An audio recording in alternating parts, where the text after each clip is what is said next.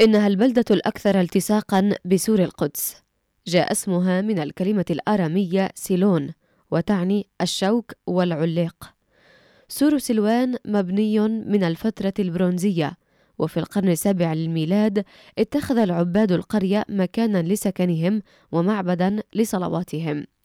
تحيطها عيون الماء كعين أم الدرج التي تبعد عن زاوية سور الحرم الشرقية 300 متر. وبركة سلوان والبركة التحتانية وتدعى البركة الحمراء وكذلك بير أيوب وعين اللوزة.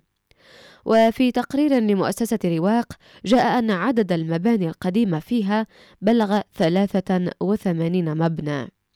كانت أراضيها تمتد حتى منطقة الخان الأحمر بين القدس وأريحة حتى أنه أطلق على تلك المنطقة قديما اسم خان السلاونة قبل أن يصدر الاحتلال معظم أراضيها وتقتصر الآن على 12 حيا بمساحة 5640 دنما ويعيش في سلوان 59 ألف مقدسي تقريبا.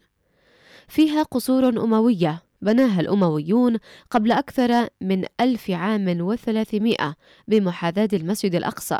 وتضم أيضا قبورا تاريخية من الفترة اليونانية وجدت للتقديس والبركة والحياة الخالدة بعد الموت كما كان يعتقد في تلك الفترة.